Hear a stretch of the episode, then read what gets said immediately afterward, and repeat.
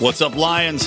For as little as $5 a month, you can help this show to grow while also getting access to our exclusive Pride content, which includes shows like Conspiracy Corner, Degenerate Gamblers, special interviews, Lions of Liberty roundtables, and much, much more. So check that out. Help us grow at lionsofliberty.com forward slash support. Welcome to Electric Liberty Land here on the Lions of Liberty podcast, your weekly shot of culture, comedy, and liberty with your host, Brian McWilliams. What is going down in Liberty Town, my friends? Welcome to Electric Liberty Land, episode number 72. Of course, you can find all of the show notes for today's jam packed episode at lionsofliberty.com forward slash ELL72. And uh, hopefully, you don't overhear any of the beeping going on outside of my uh, studio slash spare bedroom window right now as these damn doucheroons are digging into the dirt to build some apartment complex next to me, which hopefully I will be moved out of my apartment by the time it's actually in place and by the time the heavy and even louder construction begins. Anyway, back to the show. Thank you all for joining. Uh, thanks for thanks for being a friend. Thank you for sharing the show. I haven't told you guys to share this podcast. Share the damn podcast. Bunch of scumbags. You bunch of free riders. Liberty free riders not sharing our podcast. But no, welcome. I am Brian McWilliams, as you probably already know. If it's your first time to the show, welcome aboard Liberty Train, and I hope you stick around for a while.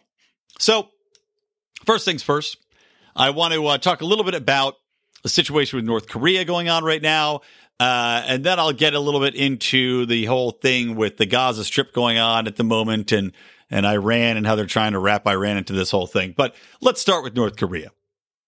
So at this moment, you've got this summit that's supposed to take place where Trump is going to meet with Kim Jong un in Singapore. Kim Jong Un is supposed to meet with South Korean president, who I'm blanking on his name right now, but I think his last name is Moon, uh, over in uh, over in South Korea or, or in the demilitarized zone. I uh, I would presume.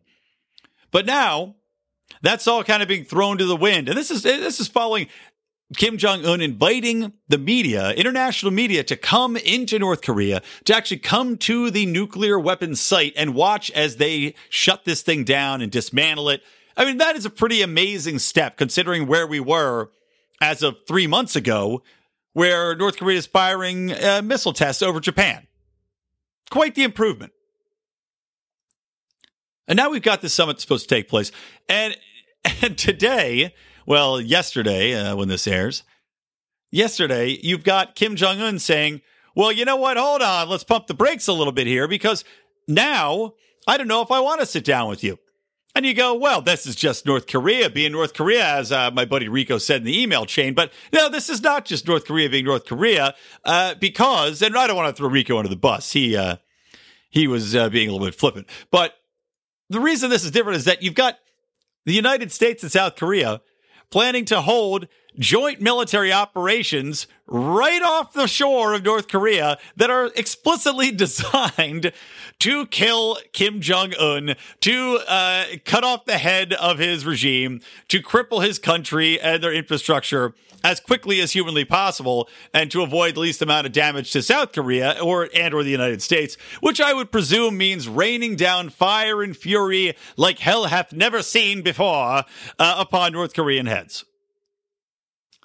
So, if you're Kim Jong Un, why the hell would you just sit around and twiddle your thumbs and be like, yeah, yeah, hunky dory, guys? You you keep planning those joint military operations right over there that are destroy, designed to destroy us all, and I'll just keep sitting over here just waiting for this peace treaty thing, and I'll keep uh keep planning my denuclearization. I think I said that like George Bush. Denuclearization. I mean, come on for people to be like, I can't believe uh, uh, standard tricks, the sneaky North Koreans. Uh, who who in the right mind would watch this happen and sit back and not say anything? Of course, he's going to say, "Hey, I'm going to pull out of this summit unless you knock this shit off." And really, why is the United States continuing to do this? I know Trump said the sanctions wouldn't change until North Korea denuclearized, but there's sanctions, which of course I don't support anyway. But there's sanctions, and then there's war games. Right there where North Korea can watch. it. I mean, that is clearly a provocation.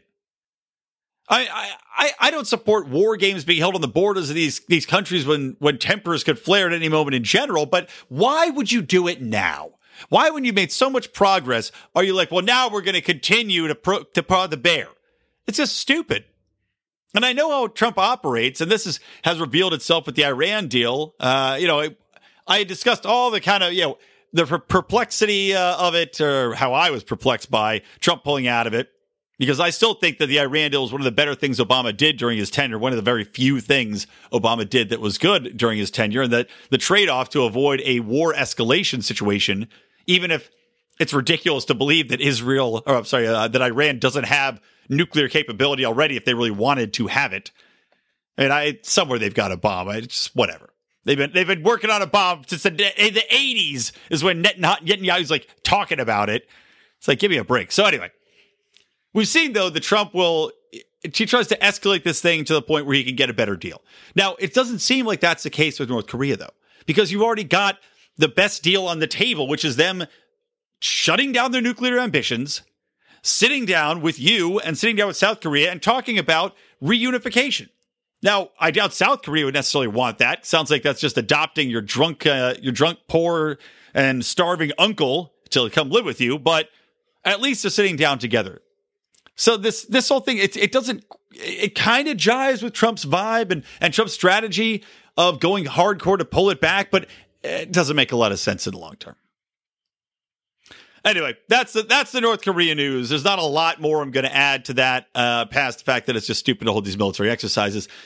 And, and this is an entree point into a much bigger happening at the moment, though, which is what's happening on the border between, uh, well, basically the Gaza Strip between Palestine and Israel, where if you've been following your news, we have seen what I would deem atrocities taking place uh, at the border. There's protests on the uh, Palestinian side these people that have been choked off by blockades, that have been uh, basically treated as, in my opinion, somewhat subhuman by Israel and Israel's allies in the region, uh, that have had numerous treaties broken on behalf of Israel, and whom are outgunned and uh, out technologied. That is a phrase you may toss around, uh, 45 fold. I mean, you've got Israel over here with all of the money, all of the weapons, half of which is supplied by the United States for free because we give them our excess military uh, equipment often, including armament, including tanks, including munitions. And then you've got all of the weapons that we're selling to the Israelis on top of this, billions and billions of dollars that we're selling to Israelis. And then, of course, we back them in all of the international courts uh, and all the international forums. So Tuesday, you have all of these people that are mourning and holding funerals in the Gaza Strip because 60 protesters were mowed down by Israeli gunfire the day before. People that are protesting with sticks and rocks and flares and smoke bombs. Israel feels that it's justified in opening fire on and murdering 60 people, including women and including children. And this isn't the first time. This is a long history of these type of things occurring on behalf of Israel. Yet the United States stays, stays silent in this because they are our ally. And as Rand Paul said in one of his more shameful moments, an enemy to the United States or an enemy to Israel is the enemy to the United States.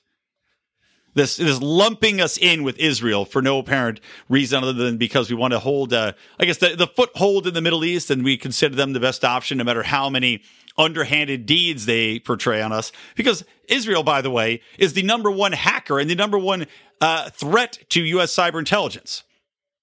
That was revealed in reports. So our best friend over there has been picking our pocket, spying on all of our goodies, and has hackers working around the clock to spy on us.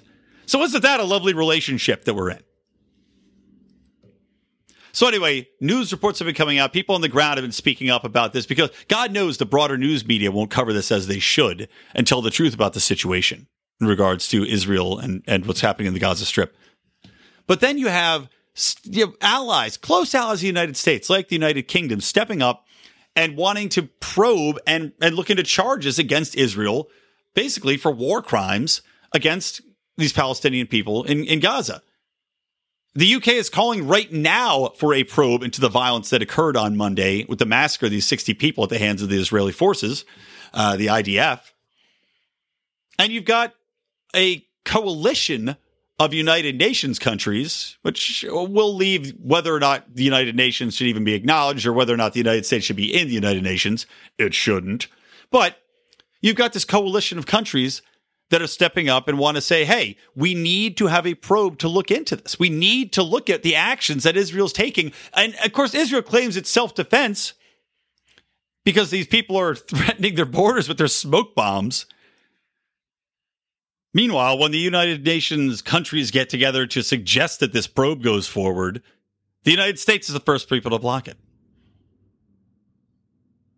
And it just it blows my mind that we can send troops all over the world to fight and die for any any cause that the United States generals or president or whoever else deems worthy.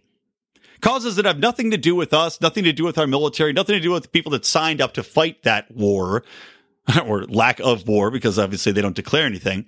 But they send people all over the place for these humanitarian, quote unquote, humanitarian missions. Meanwhile, turning a blind eye to all the acts of malevolence that Israel perpetrates in the Gaza Strip.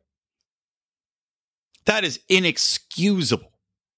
I mean, it almost it reminds me a little bit of the UN had a resolution to condemn the killing of gays, and the United States wouldn't back it. And do you know why we wouldn't back it?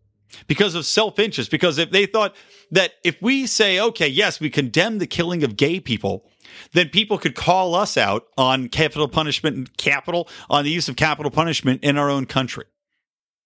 So the United States was worried that we wouldn't be able to kill people anymore, kill prisoners anymore. So we couldn't condemn the killing of gay people for the crime of being gay. That just tells you how shameful the United States truly is, where our priorities lie. And this latest instance is just, I mean, it's upsetting because if nothing else, I don't hold any, any faith in the United Nations, but if you've got this body of countries and a group of them want to look into 60 people being gunned down on a border who are virtually unarmed, that seems pretty legitimate. Meanwhile, the United States is saying that, oh, well, this is backed by Hamas, which of course is, you know, Hamas, which has won democratic elections in the past. Let's just point that out uh, but is is put together by Hamas, and Hamas is putting all these, you know, this terrorist organization is putting these people up to it. Now, even if that were true, you've got women, children, and unarmed people at the border being gunned down by a massively armed force that outnumbers them and outguns them, uh, like I said, like a fifty fold. So, are we are we in the position now where we're going to broadly label an entire swath, or basically at this point, a country of people as terrorists? Is that what the United States is sanctioning? And that in, in, conjunction with Israel, we're sanctioning calling an entire nation terrorist because of the association with this group Hamas, which the United States has deemed as a terrorist organization. And now they're, you can commit no war crimes against them, apparently, because now they're terrorists, and terrorists you can kill in any number of ways. I mean, shit, shoot some, uh, shoot some bl- blenders with the tops off, you know, just crank them up, Shoot those over the wall. Shoot some salad shooters over there. See if you can slice and dice them any number of horrible ways you want to kill the terrorists. It's all good, man. Lava. Hey, Hawaii's got extra lava right now. Go uh, ship that over there. Dump that on the terrorists. They're gonna love melting to death. It's just it, it is mind-bogglingly insane how the U.S. continues to back Israel, and there's nothing you can do against it. And I wrote about this when Ron Paul had criticized AIPAC. The uh, God, I can't remember the actual breaking out of what the, each letter symbolizes, but the uh, American Israeli Political Action Committee. There we go. I did it. But the power of AIPAC is terrifying because if you speak up in any way, if you're a politician or any number of people that are in the media, the broader context of media attention that can be harmed by bad publicity or by uh, slander coming from AIPAC, you are simply branded as an anti-Semite. And in America, that is a very powerful term that, you know, shockingly, despite the fact that people are called racist every day and anti-Semites every day now with Trump in office, it still holds a lot of power, that phrase.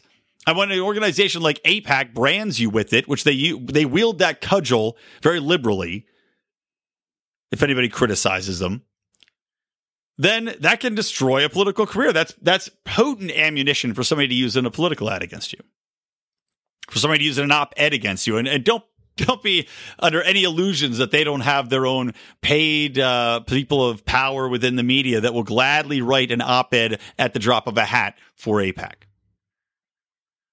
So sickening to see. Um, you know, I'm not saying that everybody in uh, the Gaza Strip is an angel, but there certainly are not that many demons where you should wildly be shooting into a crowd to murder them. All right. On that somber note, uh, I did want to bring in a new advertiser for the show, guys. So pep up out there. Sorry to bring you down. Let me bring you down before you're up. Reverse that song around.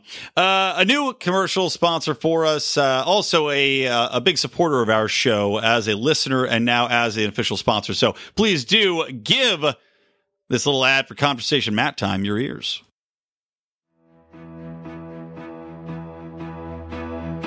We don't rise to the level of our expectations, we fall to the level of our training.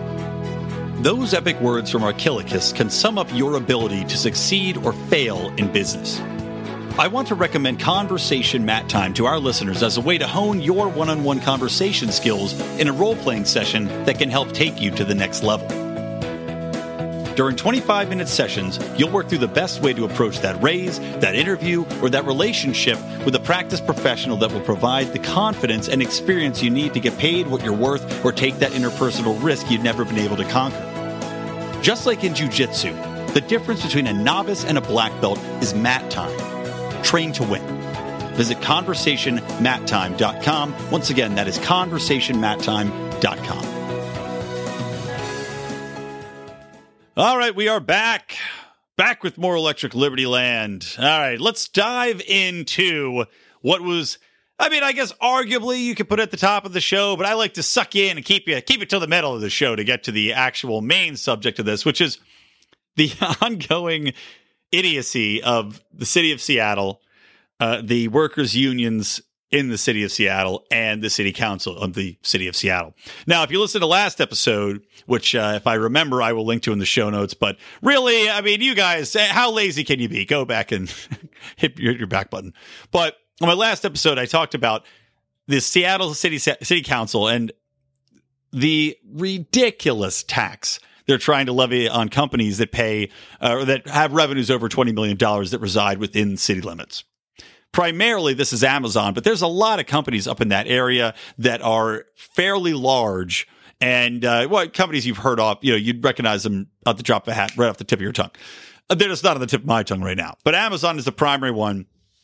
Amazon is constructing a brand new multi-level building there that's housing, you know, hundreds and thousands of uh, of employees. They already employ thousands of employees in the city paying those employees quite a bit of money to work at Amazon, from which the city already reaps a huge windfall of taxations, not only in corporate tax, but in the paycheck and uh, local taxes on everybody's paychecks that come in.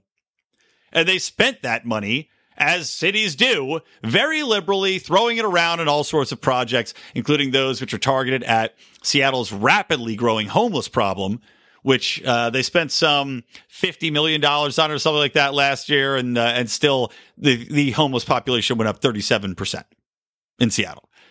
I'm not going to go into the whole diatribe. You can listen to it then, but I talked about the regulatory uh, reasoning for why homelessness occurs in cities like Seattle, which are so populous and well paying but still managed to drive people out of their homes because of a lack of affordable housing and how this is tied into rent control issues like in California here. And actually a quick quick side note before I dive into the latest absolutely mad hatter tea drinking ape shit crazy crap that's going on in Seattle. Quick side note. I was talking to a buddy of mine. So there was an article that Reason wrote, which is actually a pretty comprehensive article about issues surrounding rent control and why rent control drives homelessness, not not helps it like people would would commonly think if you didn't know what anything you're talking about. so I'm on Facebook. I shared this article and I say, please, you know, please, people in California read this. And it's specifically about California and the housing crisis that's ongoing. So one buddy of mine, is a smart guy, uh, responds arguing that rent control is a good thing. And of course, using personal experience, which is always the worst type of experience because it's a singular experience without any broader context, uh, uses his personal experience of, well, I'm rent control. Uh, you know, I pay rent control and my landlord's a pretty nice person. And, you know, they, it's okay for them because they love it when people move out because then they can make the apartments, uh, they can upgrade the apartments. I'm like, well, yeah, of course. Of course they do. That's the whole point. You know, they, they wait for people to move out so they can raise the rent and then they actually fix things. And that was my point to me that look, you can have rent control, but you're disincentivizing everybody to make their apartments nicer. You're disincentivizing them to build new apartments because if you've got rent control units, it costs so much more money to build these. I went into this last episode. The side tangent I want to make is that we eventually got to the point we did a few back and forths, a few long Facebook paragraphs because you know you can't hit enter in Facebook. Otherwise, it just posts the goddamn thing. So there's no way to separate your diatribes, which always pisses me off. But eventually, we we came to a position where I argued my point, he argued his points, and he we came to an understanding that he understood where I was coming from and he understood that the regulatory burden is disincentivizing people to build houses and that is a problem. He still supported rent control, but having gotten him to budge and, and admit that regulation is hampering everything that's going on here and that the homeless problem has gotten worse despite best efforts was a win. So the point I want to make here is kind of a little baby lesson in arguing with people on Facebook and also picking your battles because I won this singular battle. Like when he acknowledged this fact, I said to myself, okay, you know what? I'm going to stop pushing because I could go on a whole other diatribe and push this even farther by pointing out the fact that he was his essential point was there's so many homeless now we have to do something to take care of the problem. And he acknowledged that that in the long run was not working. So that i took as a win. I could have pushed back and say well okay your point about you want rent control now to help the people that are already on the street to find housing. I could have pushed much farther in that and argued back that number one, you're in rent controlled housing right now. And I think actually, uh, my brother in law, Stephen made this point, uh, when he, because he weighed in, but number one, you're in rent controlled housing right now. So you are not the target populace that's supposed to be benefiting from this. And in Los Angeles, the 90% of the people that are in rent controlled housing are not the people that it's intended for anyway. They're just people that have been in these apartments that are never going to give them up and never going to leave, uh, which happens all the time. I know people that are essentially just they stayed in the same apartment for 30 years because they're not going to give up that $900 rent, which would be $2,500 in the free market system. So that's one point. The second point I wanted to make them though is that even you know even if you say okay rent control great it's going to help homeless it won't because if you're not building new houses how are you going to put rent controlled units in those houses or in those apartment complexes anything times zero is zero you could say every new apartment complex has to have 50% rent controlled affordable housing units in it. But you know what? If you don't build any of the fucking apartment complexes, you get nothing. So while I could have made all these points, I feel like you all you do when you continue to to hammer somebody, especially when they've already conceded some of your points, is to build ill will especially in the context of social media where it's out there for everyone to see. And it's just like at some point, people just stop reading as well. So you're wasting your own time and you're just screaming into the void as I do every day to this microphone.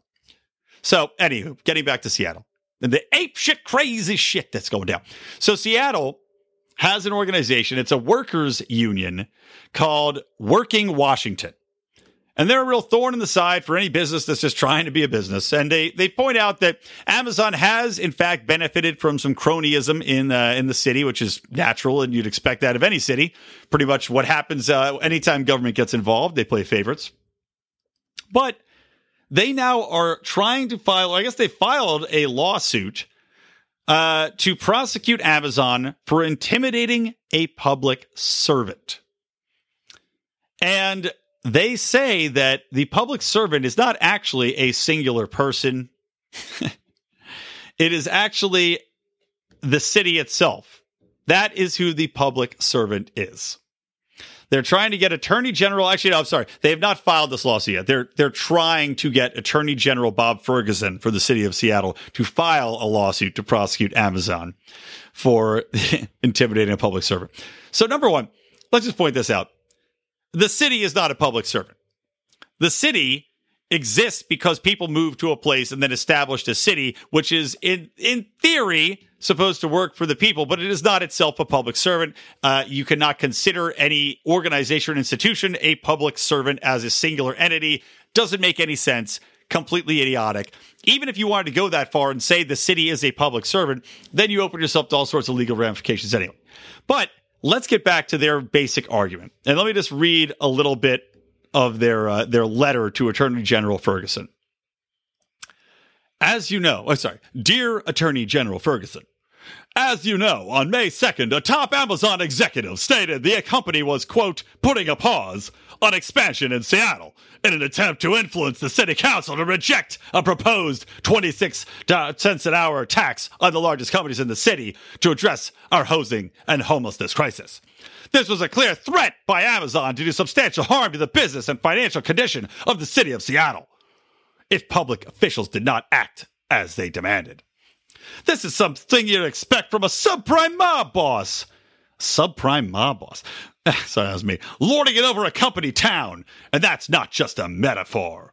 It's a felony under state law to threaten substantial harm to the business condition of blah, blah, blah, blah, blah, blah, blah.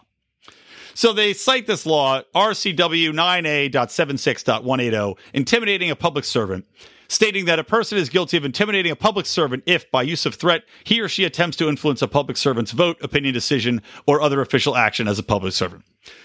And they say it's a Class B felony. Now, every single day in every single city, in every single realm of politics, you have this happening ongoing. So again, you cannot consider the city a public servant in that way because lobbyists uh, how many lobby organizations exist? 400,000 in the United States. This happens every single day. Sitting down and having a conversation with somebody, if you work for the government in any capacity, could be considered as un- as falling under this, intimidating a public servant. Because if you're trying to sway or influence them, uh, by use of a threat, which and, and uh, their broad definition includes saying, "Well, I'm not going to have my business here." then you would just have lawsuits galore happening, wouldn't you? I mean, it's so idiotic that only people in the city of Seattle could invent it. And let's just take it a step farther. So let's say they convince the attorney general or the attorney for uh, the city of Seattle to actually go through with this lawsuit, to actually try to prosecute Amazon for saying, if you tax us 26 cents an hour per employee, we will take our business elsewhere, which is their free right as a company and as a group of individuals. So if you try to prosecute that and you succeed, and you don't even, interest, forget it, you don't even have to succeed. If you try to prosecute that, what's going to happen to every single business in Seattle? Not just the big ones, not just the $20 million companies that you're targeting with this horseshit. No, every single business in Seattle is going to pick up the tent and move somewhere else. Because you've now established a precedent where the city will sue somebody because they don't want to work in the city. You're basically trying to say, we're going to hold you hostage. We're kidnapping your business and we're going to hold you here and subject you to any sort of Byzantine, ridiculous, uh, money grabbing shit that we want to perpetrate on you. And if you try to leave for greener pastures, if you try to go somewhere where the people are slightly more sane, we're going to take you to court. There is no chance that this actually happens, but it just goes to show you these people in these unions, these people in the city council are so far removed from sanity and from reality that they will file this type of thing. And, th- and they believe this nonsense. They believe that they're in the right. They believe that Amazon should be forced to stay here and be subject to any sort of taxes or any sort of mandates on wages that they should put in place. I mean, let's not forget Seattle already has a $15 minimum wage, which has proven to be disastrous, by the way, for the economy. As far as the low, lower paying jobs go, yeah, good luck. It's lowered them predictably because that's what always happens when you try to put a uh, inflated minimum wage in a place without actually economic foundation for that to, that would warrant it without the demand for the jobs that would warrant it. For the, I mean, that's skilled labor wages. So the question now is, with all of this going on, how quickly are we going to see the mass exodus from Seattle? Seattle is one of the biggest, boomingest economies out there, fueled by technology companies such as Amazon coming into that region. How quickly can Seattle destroy its own economic largesse? It's going to be fun to watch, people. I know I'm going to keep a close tab on it. So, anyway, that's the latest out of Seattle. Uh, I just. I can't. It's like it's like such a love. It's such a love hate thing. It's like I I can't get enough of just how insane they are, and it makes me laugh. But I still just I feel because I worry that it's going to spread like a disease out of the city of Seattle somehow. Like people are going to be inspired by this and try to pull this garbage in Los Angeles or anywhere else in the country where liberals find a uh, a nest. All right, so another thing on this kick because there is a openly avowed socialist in Seattle City Council. I wanted to naturally segue into this little uh, this little story here. So, Councilman, oh, I'm sorry, Assemblyman Santiago has introduced this bill, which essentially wants to smush together Lincoln Day and Washington Day, which I guess elementary schools and middle schools celebrate where they learn about Abe Lincoln and they learn about George Washington. He wants to smush them into one day, which takes place on the 3rd February of the month, while also designating May 1st as International Workers' Day. Now, of course, this is taking a page out of the May Day book that avowed socialists celebrate in other countries, including France, which we saw mass amount of violence, mass amount of private property destruction take place as the spoiled unionized members of that country decided to riot in the streets, despite having some of the most union and labor friendly working conditions that you will ever see in a country that has been uh, industrialized. Actually, I want to say you're not going to see it in countries that aren't industrialized, are you? they have to live in the real world. But yeah, we saw a lot of violence in France. Uh, tons of cars, tons of shops set on fire, people rioting in the streets, people uh, assaulting other people. That was what happened on May Day in France and uh, numerous other countries around the world. So this guy, Santiago, wants to do, introduce a bill to celebrate the labor movements in the United States. And he wants to do that and not only just to, to, to learn about it, not only to have them teach the students about it, but he also would like to make it a paid holiday. So if you want to celebrate socialism, celebrate all of the people that died under communism during the theorized labor movement, which resulted in how much corruption, how much murder, how many people being put out in the gulag, and widespread poverty, widespread famine, widespread uh, lack of jobs, and a completely collapsed industrialized marketplace or economy, then yes, let's let's go ahead and push that through Assemblyman Santiago. A smashing idea that's indicative of the current political climate of true moronhood, if I can introduce that phrase into lexicon that has settled so deeply into California. Fortunately, though, we've got some other options uh, in other states. Not in my state at the moment, but uh, we have some other options in uh, in states, including one Dale Kern. So take a listen. My name is Dale Kerns, and I'm running for United States Senate in Pennsylvania as a Libertarian. I'm a concerned citizen who has had enough. I work as a project manager for an electrical contractor in southeastern Pennsylvania. There, I manage large commercial and industrial projects. I'm a husband and a father of two energetic little girls. I'm running to advocate for a society where my girls have more liberty, not less. Will you support our campaign? Unlike my competitors, I'm not a career politician. I don't have millionaire and billionaire donors. I'm running for Senate in Pennsylvania because I want to take the message to Washington that we want government out of our lives. Will you let me be your voice? Let me be the voice that says, we will not walk quietly down the road to serfdom. The voice that says, we need free market solutions. The voice that says, we need to end the failed war on drugs. The voice who will fight for the forgotten man, non-violent offenders wasting away in prison, and addicts who are afraid to speak up and seek the help they need. We are seeking members for our campaign team. I encourage you to apply. We need donations to help us spread the message of liberty across the state. We can go on hoping for liberty to happen, or we can fight together. I hope you choose the latter and join me today. Find out more at dalekerns.com. Paid for by Dale Kerns for office. All right, so you heard that. That was a good campaign ad right? Well, turns out there's some pretty terrible ones out there too. So I want to introduce you to a doctor that I heard about, and uh, and let me just play her ad for you, and then we'll go ahead and break it down for the last last few minutes of the show here. Is there a female doctor in the house? There's one in this house, but zero female doctors in this house. Meet Dr. Nadia Hashimi, pediatrician, author, mother of four. I'm running for Congress to bring my expertise on healthcare to a place that has zero female doctors. I'll protect Planned Parenthood, combat opioid addiction, ban assault weapons, and fight for affordable healthcare and prescription drugs. I approve this message because Congress has too many multimillionaires and politicians mansplaining healthcare. Anyone, is there a doctor in the house? Who says that outside of a sitcom? Are we on Friends? Is Joey walking in here? Is Ross uh, making a joke? Actually, that's more of a Matt Perry line, right? More of a more of a Chandler line. Jesus Christ. So anyway, let's let's start right at the top of this ad. Even though it's so the ending is so annoying, I I want to start there.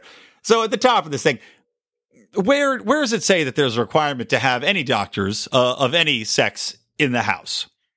And why the hell does it matter?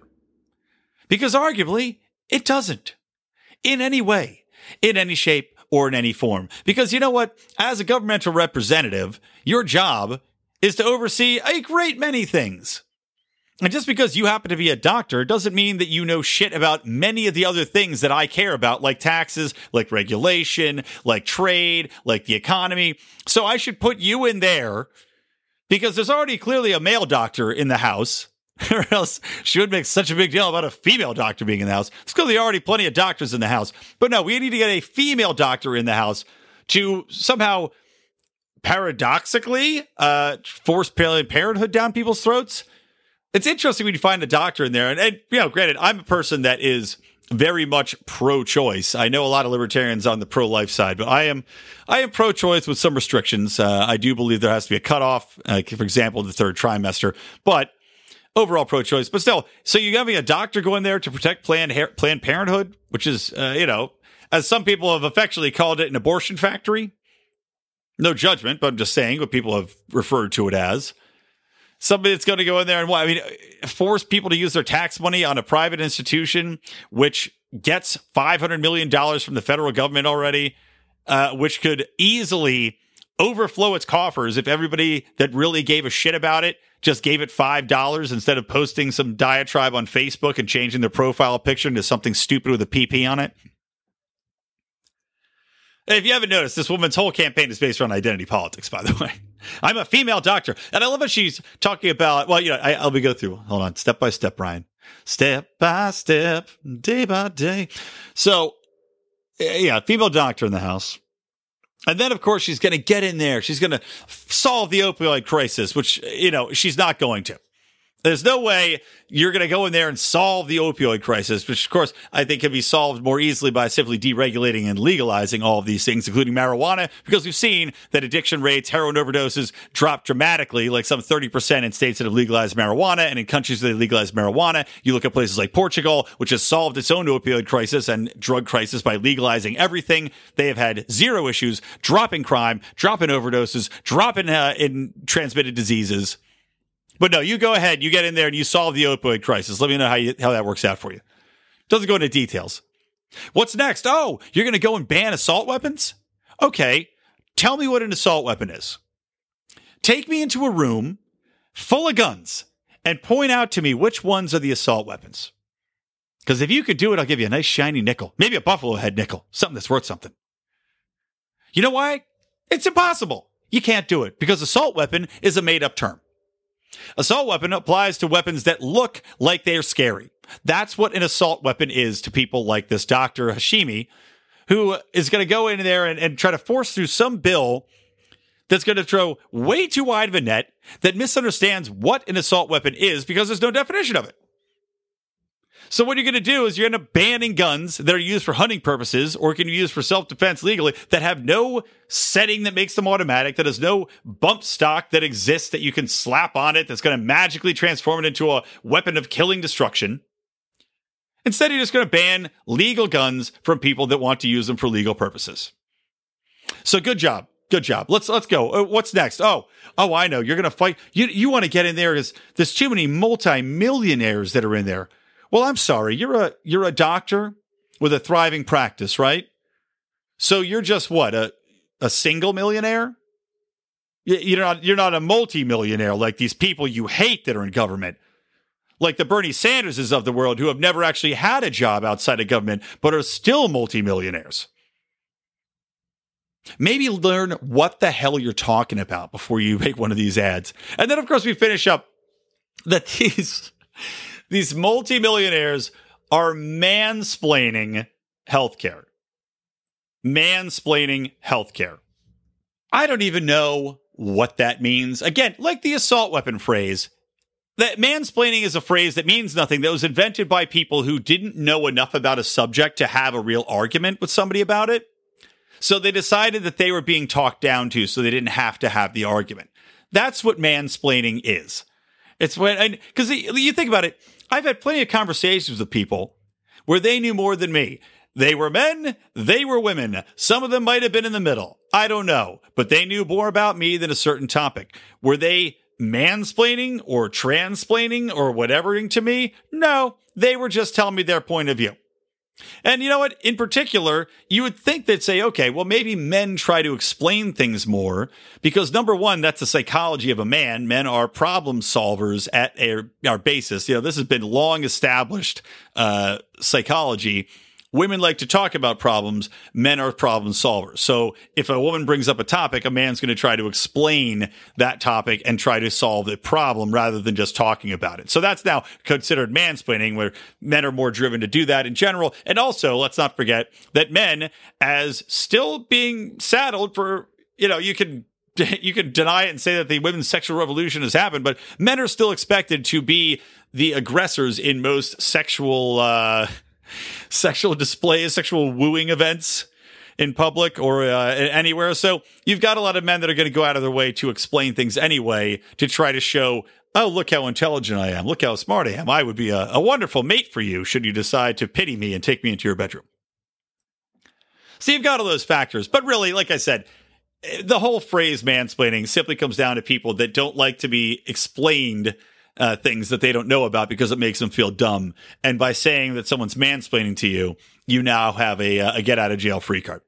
So yeah, so please tell me more about how people are mansplaining healthcare to me because there's already a doctor in there, but he that doctor he's not good enough because he's a man. You need a female to get in there into Congress and explain to you how healthcare works because she's a woman, and uh, for some reason that means that she has a completely different take on what would actually fix the problems with healthcare exciting. Because you know what? If Ron Paul, a doctor, uh, OBGYN of I don't even know how many decades, and uh, one of the most learned men that has ever sat in Congress can't explain healthcare, then uh, I'm sure you can't either. Let me just plainly state that. But God, this, I mean, the, the whole political ad, it's like you check off the boxes on like, okay, what are the most popular things that people are, are trending on Twitter? Mansplaining. Mm. Okay. Opiates. Mm-hmm. That's a good one too. All right. Uh, let's talk about a little bit about assault weapons. That gets everybody riled up. It's like, seriously, this woman, her focus group was YouTube comments. Just, oh God, frustrating frustrating. Now she's running at seven other people, so I doubt that she'll get very far with a with an ad that ridiculous. But we'll see. Maybe we'll get treated to another one. Maybe we'll have a little a little dessert with our dinner that we just enjoyed there. All right, one more thing to round the show off. Actually, two more things. Number one, gambling.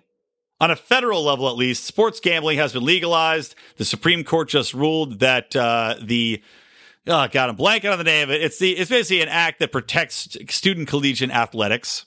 And they said that is uh, commandeering. You can't simply order states to obey the whim of the government and and uh, control what people can do as far as their sports gambling because the government saith so. Which this bill was put into place, I believe, in like the 70s. And the target of the bill was to say that, oh, well, you know what? Gambling is corrupting our youth and that people were being paid money to shave points in games, and we couldn't allow that, even though there's like 10 instances of it happening. It's incredibly hard to pull off anyway without being obvious. You would lose your scholarship, you'd be kicked out of school if they found out. There's all sorts of disincentives to this, and simply by making something illegal doesn't stop it anyway. So all it did was provide a special cronyism to states that already had quote unquote grandfathered in betting, like Nevada, uh, like Atlantic City and New Jersey. And so Chris Christie had sued to say, look, we want to have our whole state do this. And other states already had preemptively filed bills in their home states to legalize gambling. One woman, uh, actually, one governor actually had already put forth $25 billion of the budget towards uh, expenses that would be raised from funds garnered from gambling once it was legalized. She was that confident in it, so it was in their budget. But long story short, it now goes to a state level. So while we can all uh, hooray and huzzah about it, it's coming down to state legislatures what they want to do with it on an individual basis. That's all I'm going to say about it because we're going to do a very special degenerate gamblers episode for our pride members this week and i'm going to talk to you about uh, with this rico is going to be on the show. He's a lawyer he's give us his legal expertise opinion on it. We're going to have john odermatt on there as well so we're going to break it down a lot more coherently there and in further uh, further detail. So i'll uh, sum it up on my end and just end the show on this rick and morty which I did an entire episode on, uh, or not an entire episode, but like half an episode on talking about how it is the most libertarian show on television at the moment. Yes, even more than South Park right now, it is the most libertarian show. Rick and Morty has been renewed for 70 more episodes, which is amazing. I'll make a quick couple points about Rick and Morty. If you haven't watched it, you need to. Number one, in one of the episodes, Rick destroys an entire, basically an entire country populated by uh, versions of himself from parallel dimensions and uh, takes down this entire bug society by changing their currency, their fiat currency, from a one to a zero. And of course, everything turns to pure havoc as people try to come to grips with having all of their money become worthless. It's like Venezuela. Great episode. Number two, the entire thing is a premise that he despises government, despises regulation, despises basic laws that would seek to control his personal liberty. What's not to love there? Number three, they made a fantastic observation about the nature of government with the Citadel of Ricks, which again is this society based upon Rick's different versions of himself from parallel dimensions that all work in the Citadel. Having an overarching, controlling city council called the Council of Ricks, which ran everything. And you know what? It would turned out like any other city. There were poor Ricks, there were rich Ricks, there was cronyism, there was incompetence, and basically he took the entire system down while making the point that even in a society which is populated by the smartest man in every galaxy and every possible universe slash dimension, which is Rick Sanchez. You still have government corrupting people into being complicit idiots who are completely corrupt at their core, and a system that simply does not function and must be brought down. And on that, I will end this show. So, guys, remember to listen to Marc Clair on Mondays, John Odermatt on Fridays. And by the way, I apologize for a little hot this episode. Uh, my mic's running hot and I can't seem to figure out what the hell is going on with it. I let my computer to Marc because his computer was broken and I think he jacked my settings up and I don't know how to fix it at the moment and I need to get this episode out. So apologies if you heard a little bit of twang in there. If it got a little hot, it will be fixed by the next episode. So uh, my sincere and heartfelt apologies for that. But don't let that stop you from supporting this show. We are now on Patreon. We are leaving Podbean which can suck a giant dick. They, uh, as you might have noticed, completely crashed our feed out. They didn't get it up for a couple days. They, uh, by the way, for our Pride members, our audio quality was not as good with Podbean, even though we complained to them multiple times. So goodbye podbean. We're going over to patreon. If you guys come and join now you get all sorts of fantastic perks. If you're already on podbean as a patron please switch over to patreon now. We promise you we'll make sure you do not get double charged. They don't bill you to the 1st of june and uh, we welcome you with better audio quality. So come on over to the patreon pride guys and we will be there with open arms hugs and kisses and all that good stuff. Okay? Okay all right, guys. Until next time, I am Brian McWilliams saying adios from the Lions of Liberty, from Electric Liberty Land, and always reminding you to stay plugged in to Liberty.